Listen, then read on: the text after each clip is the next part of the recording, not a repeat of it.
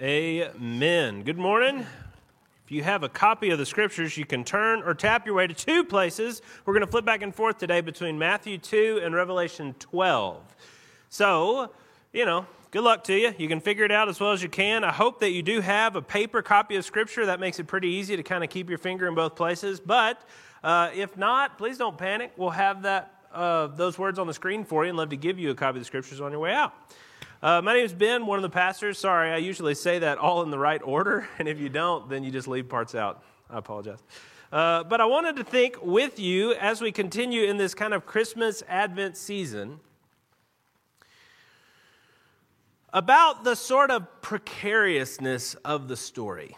Uh, there's something about a story that you hear over and over and over again that you've grown up in a world where it's just sort of understood and accepted that maybe you miss some of the drama of it. And so I just want to take a moment to kind of underline the reality of what took place when Jesus was born, the precariousness of this most essential of historic events.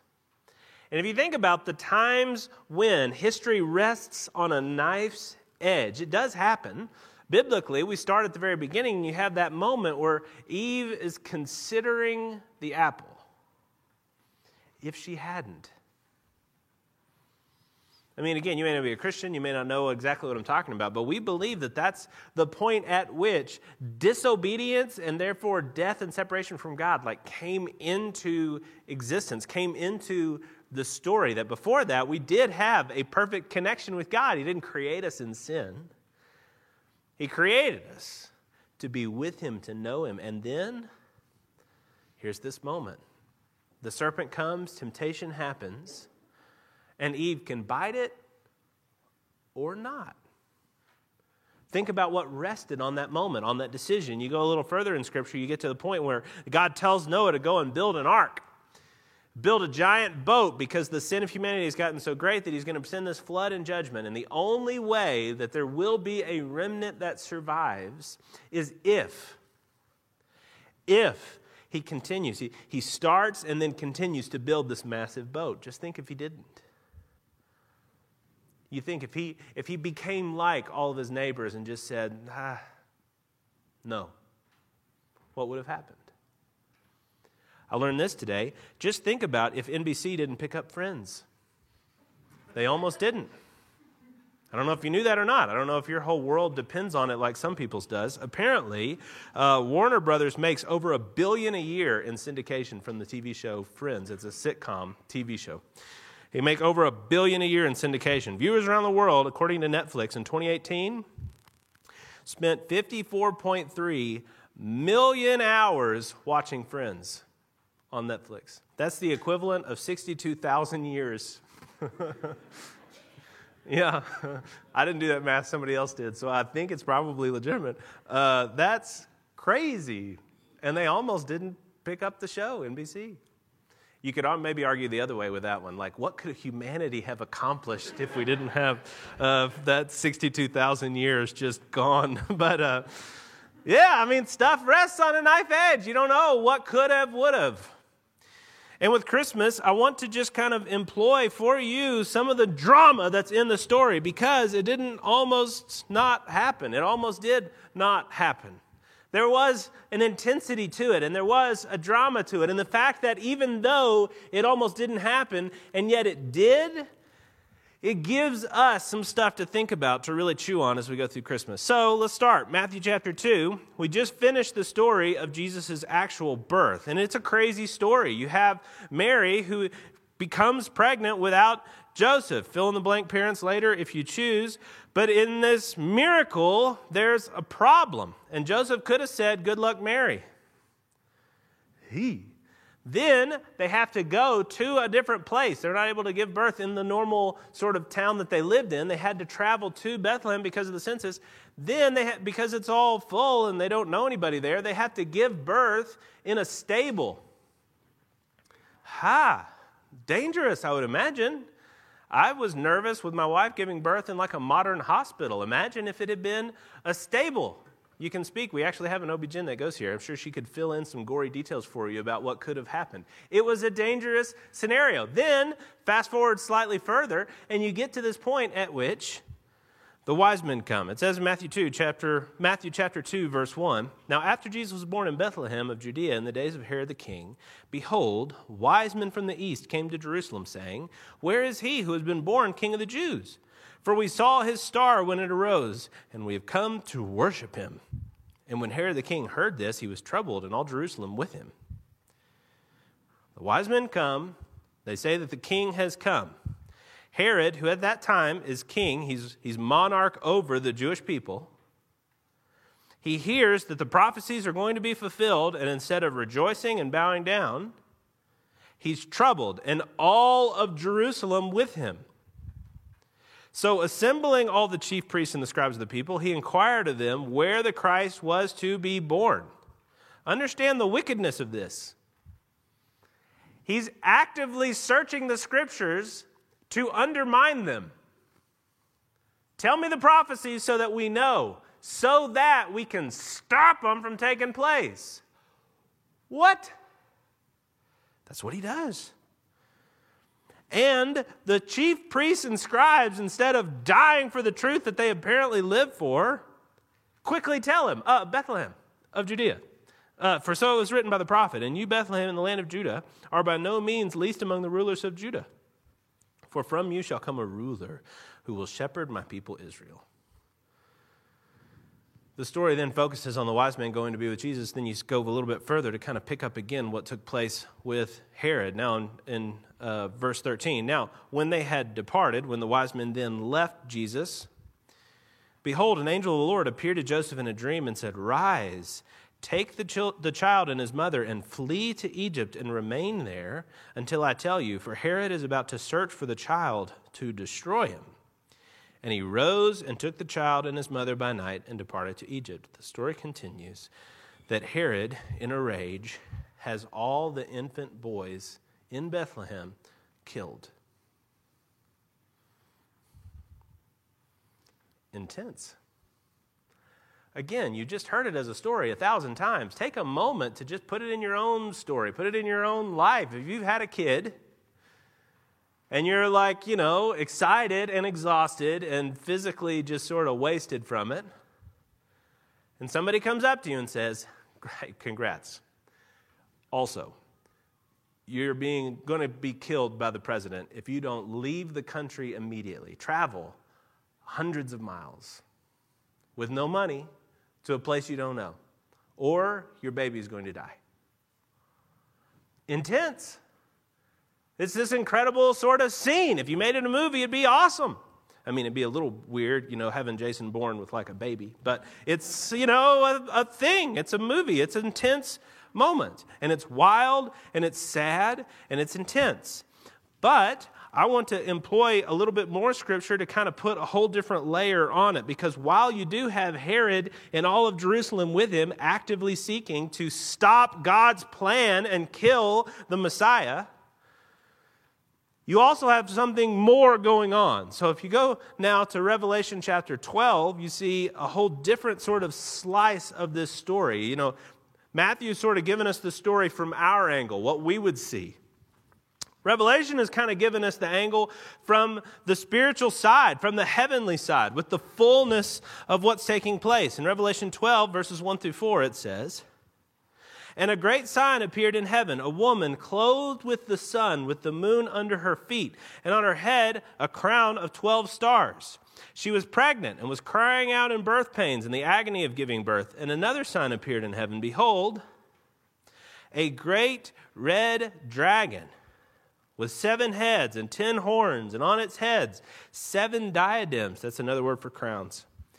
His tail swept down a third of the stars of heaven and cast them to the earth. And the dragon stood before the woman who was about to give birth, so that when she bore her child, he might devour it. Now, I know this is Bible, but it's okay for your first reaction to be like, What? Totally fine. Uh, this, this is something that's a little difficult. It takes a little extra reading to access. Chesterton, you know, again, always going to quote him, but he says, although uh, St. John saw many strange monsters in his vision, John who wrote Revelation, he saw no creature so wild as one of his own commentators. And boy, he's right. Uh, you got to be careful with Revelation. You ever get to somebody who's going to tell you what Revelation means? I don't know. Buckle up, get out of there, something, be careful. And I know I'm about to do that. But I'm asking you with me to just slowly and cautiously try to access this in, I think, the most proper way, which is to interpret Scripture with other Scriptures. Some of the best stuff I've read on Revelation are when people are so familiar with Old Testament that as they're trying to interpret each piece of Revelation, they just say, I think it could be this because, and then they give you lots and lots and lots of references from the Old Testament. Then, if you go and check those references, there are legitimate connections. Scripture with Scripture. One example in this passage would be the fact that this woman is clothed with the sun, with the moon under her feet, and her head a crown of 12 stars. Who is this woman? We could quickly think it's Mary because there's some sort of a baby that's being born and the dragon's going to try and eat the baby. And I don't think that's wrong, but I don't think it's all right. If you look through the scriptures, and hopefully what you're doing as you're reading the scriptures daily and hiding them in your heart is you're getting sort of a Bible uh, taste in your mind and in your heart that as you're eating scripture and seeing what God's given you there, there's points when you're seeing something new where it reminds you of other places you've also read. If you see this woman and, and it's a, a thing that has got the sun, the stars, and the moon sort of all honor, one of the things that might pop into your head is the vision that Joseph had in Genesis 37. Again, the book of Genesis, if you just start reading scripture, maybe you start in Genesis, maybe you got to these stories. They're great stories. But it says in Genesis 37 that Joseph, the youngest of Israel's children at the time, Benjamin came after him, but he dreamed another dream and he told it to his brothers and said, Behold, I have dreamed another dream. Behold, the sun, the moon, and 11 stars were bowing down to me. But when he told it to his father and to his brothers, his father rebuked him and said to him, what is this dream that you have dreamed? Shall I and your mother and your brothers indeed come to bow down ourselves on the ground before you? Benjamin was born, I'm sorry, he wasn't the youngest, but he was of Rachel's children, these two sons. And he's a dreamer. He's got this dream, and he has this dream where the sun, the moon, and the 11 stars were all bowing down to Joseph. He tells his dad Israel, the guy who's the grandson of Abraham, the one who God has given all these promises that are going to go to Abraham and then through his offspring and to Israel and through his offspring. This guy, Jacob, now called Israel, he is interpreting this dream. And he says, Am I, your mother, and your brothers indeed to come and bow ourselves down to the ground before you? Now, the only reason I'm going through this whole elaborate thing is I want you to kind of see the way in which you're supposed to tread lightly with Revelation. You need to be seeing Scripture and so bathed in Scripture that when you read something in Revelation that sounds a little wonky, you've got ammunition from the rest of Scripture in order to interpret. What's happening here is not just Mary giving birth to Jesus, it's something like all of the redemptive community, all of God's people through the nations, through the ages. And the way that he's kind of bringing it all to a point that from the people of Israel would come one who is a king over the people of Israel. That, that from God's people would come one that God's people bowed down to. Though he comes after them, yet he is before them. I think it's helpful to maybe take a moment to see that so that you can see that this, this picture in Revelation 12, it's not just talking about Jesus' birth, but it's not less than talking about Jesus' birth. It's describing how the active enemy of God and man sought to bring Jesus' life to an end right as he was born. A dragon with seven heads and ten horns and seven crowns, with a tail that can sweep stars out of the sky, posed himself, set himself to destroy Mary's baby. You see a reflection of that in what Herod did by destroying all these infants, but you also see it time and again through Jesus' life. The passage in Revelation kind of includes Jesus' birth, life, death, and resurrection. What's happening is that God is telling us there was a point at which he really did become vulnerable. So vulnerable that from our perspective as people, but also from a heavenly spiritual perspective, Everybody had the idea that this Jesus cat, God made man, could die. The whole story could get screwed up from the beginning, that we could have another Eve situation, that we could have a tragedy from which, how could we ever recover? It's the moment when God has set all of his enemies, the grandeur of this massive dragon, and he's going he's going to put into the field against this massive dragon a pregnant lady. You have to see something of the, the incongruity, something of the insanity from our perspective of this. Because that's what happened. And if you'll see it as what happened, then you're going to be able to take from it some incredible essential truths, truths that you need over Christmas. So, here are the three things I want us to see from the salvation that God provides to Joseph, Mary, and Jesus as they get away to Egypt. The salvation that God provides through Jesus for us. First, I want you to see that you can trust this truth. I don't know if you've ever done this, but when you actually go to share the gospel, there's a point at which you may wonder if what you're saying is true. I do that. I put a lot of my life behind this thing. But when I'm sharing the gospel with somebody, even though I don't really question whether or not it's true at that point, when I see their sort of skeptical look, the way their head kind of turns a little bit as they're listening, it's so foreign for our culture that you would really think there is a God, that He does love us, that He's put in place this redemption plan because we really are guilty before Him. And that by faith in this God, that, that, that this plan that He's given, we can be forgiven and redeemed and go to this magical place. You know, they, they have this sort of from our culture's perspective, legitimate, sort of skeptical response. And there's a moment where you kind of feel like you just told them you believe in unicorns or something. If you really did say no, but really though. And you feel like you're having to put all of your sort of credibility on the line for this message that you're sharing. There's a moment, and again, maybe I'm just weak, but there's a moment when you sort of tremble. You sort of wonder. C.S. Lewis talked about when he would go into a debate, he was never less sure of something, some, some truth of the Christian religion, than when he stood up to defend it. Because in that moment, he's thinking through all the things that this person might say to try and undermine, to argue against what he's about to propose. And in the light of all that they could say, there's just a moment when, oh, but what if I'm wrong? Doubt starts to take hold. And what can eat out the, the sort of foundation of your hope more than doubt? Can something so small, something so intangible in that moment really be true? Well, yes. And I can look at history in order to support that truth. It seems so crazy that God would do things this way, and yet biblically, He did. Historically, He did. Nobody argues that Jesus didn't exist. I mean, golly, you can't say nobody. Everybody's so radically skeptical, there's somebody somewhere that'll make that argument. Most reasonable people have no problem admitting that Jesus existed as a man that existed.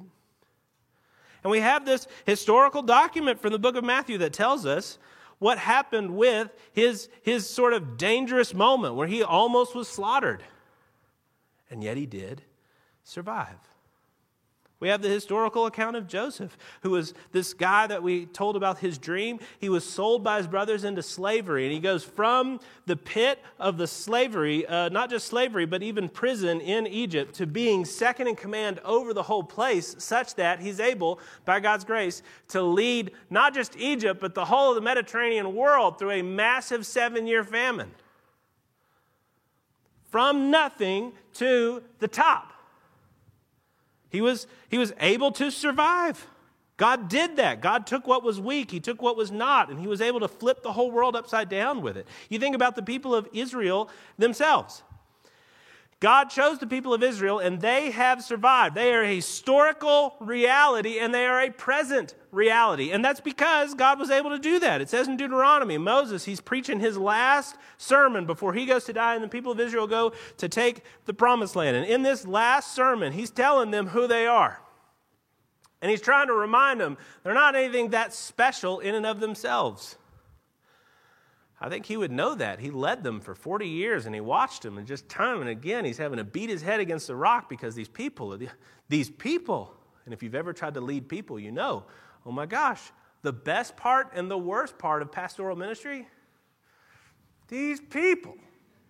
And he feels that, he knows that, and he's sharing that with them. And he says, For you are a people holy to the Lord your God. The Lord your God has chosen you to be a people for his treasured possession out of all the peoples who are on the face of the earth. But it was not because you were more in number than the other people that the Lord has set his love on you and chosen you. For you were the fewest of all the people. But it is because the Lord loves you and is keeping the oath that he swore to your fathers that the Lord has brought you out with a mighty hand and redeemed you from the house of slavery, from the hand of Pharaoh, king of Egypt. Not only has God kept the people of Israel through that Egyptian slavery moment, they also survived the total annihilation threat from both the Assyrians and the Babylonians and the Greeks and the Romans, not to mention, two millennia later, the Nazis. There's still a reality. God is still able to take a little family and through them bless the whole of the world. He's still able to take Mary, Joseph, and Jesus and through them bless the entirety of the world. There's historical reality that's able to help you support that truth. He wants you to know that it's true, but also wants you to use that truth. The implications of that truth for believers is massive. Massive.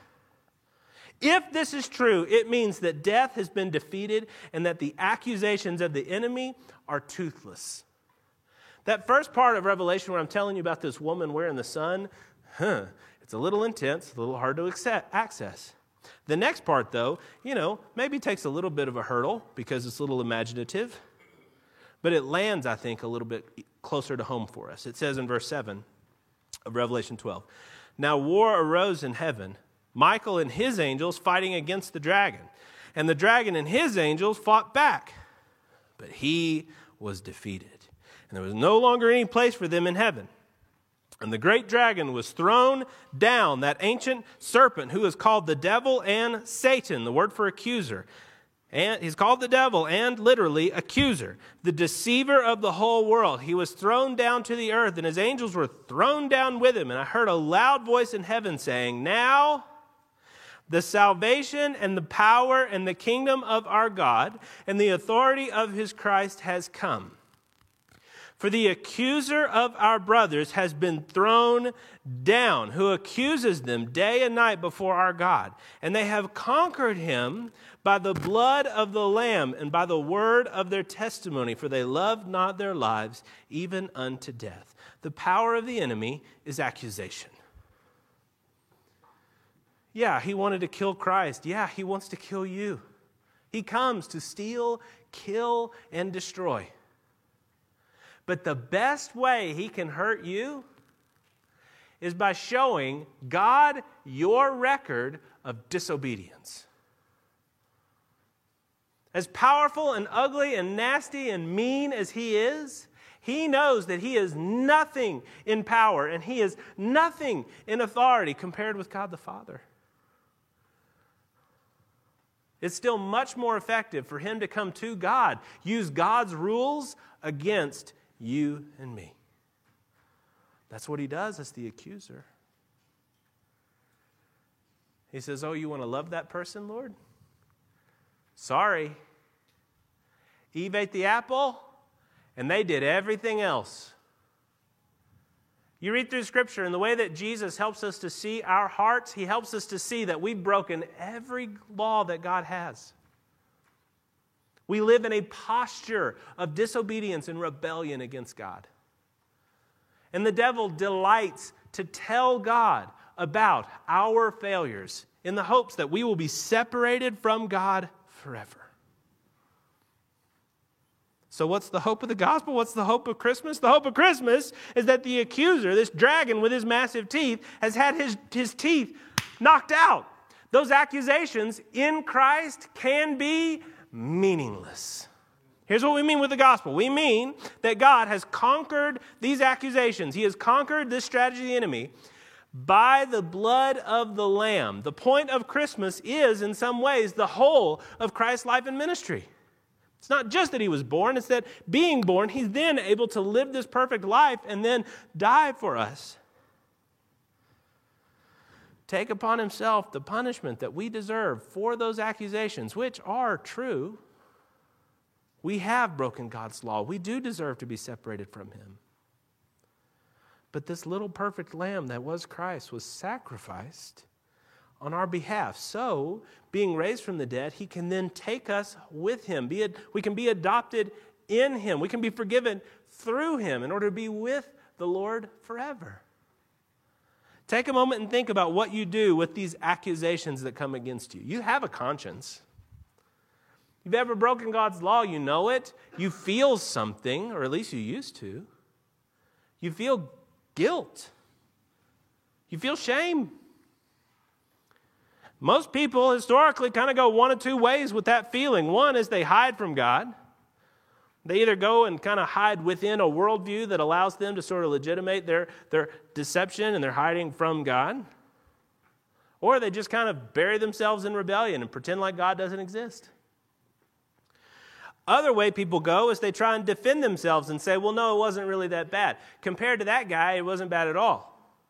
Yeah, I know that I did that and, and that technically wasn't right, but I've done all these other things, and these other things actually outweigh the bad thing that I did.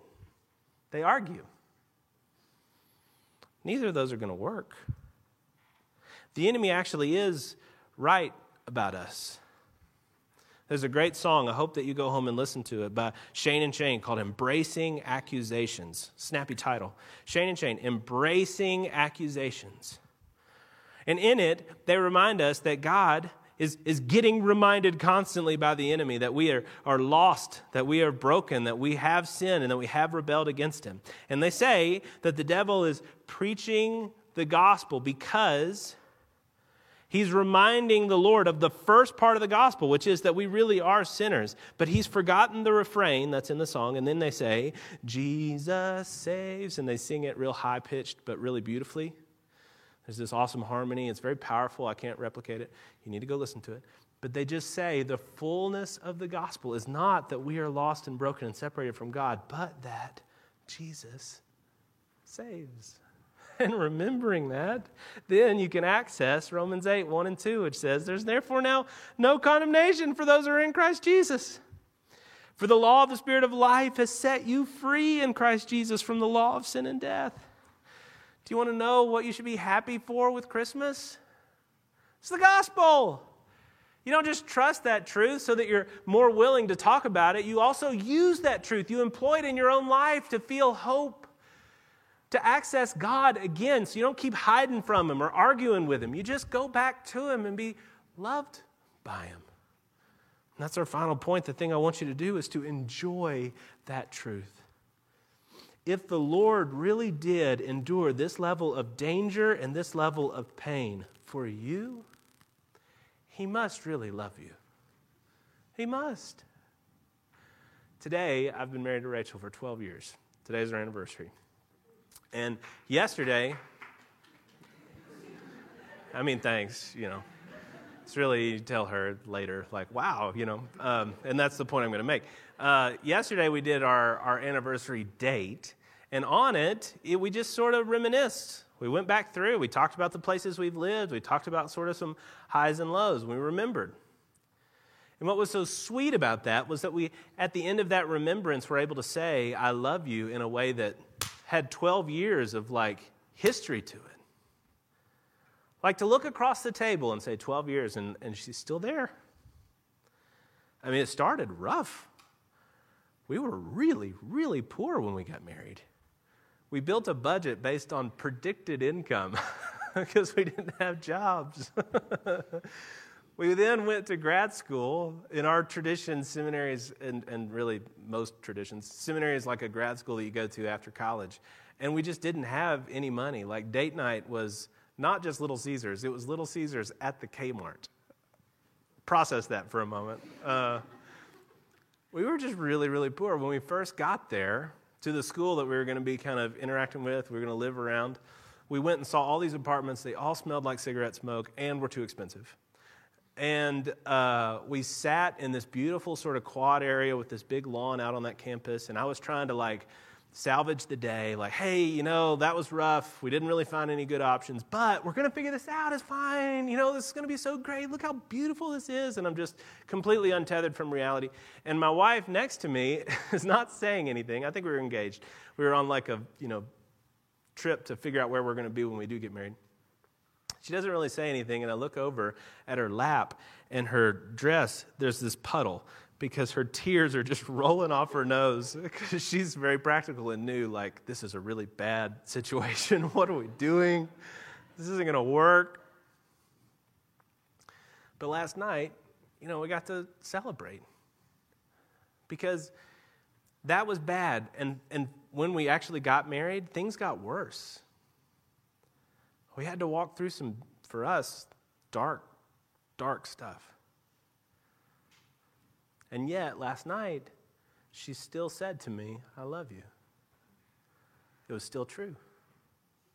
And in fact, all of that pain and all of that difficulty that we had to go through between the first day and last night made that I love you mean that much more. Listen, you've got to feel the gospel. You've got to feel the danger. You've got to feel the sacrifice that he went through for you so that when he says, I love you, it really lands. When John says in 1 John 3:16, "By this we know love, that he laid down his life for us, and we ought to lay down our lives for the brothers." You can say really and truly, amen. Let's pray. Lord God and Heavenly Father, I do ask that you would take the truth of the gospel, the truth of the situation of Jesus' birth, and that you teach us to hope in that truth, Lord, that that truth would solidify our trust in you. And, Father, that we would start to use that truth. Lord, that we would have some backbone, that we would have some strength to us, that we would be willing to lay it on the line for this truth. But also, Father, I pray that we would enjoy it. No condemnation now. To be with you forever. As Psalm 23 so beautifully ends. Surely goodness and mercy will follow me all the days of my life, and I will dwell in the house of the Lord forever. Lord, let that truth land this Christmas. We love you, sir. Pray these things in your son's holy name. Amen.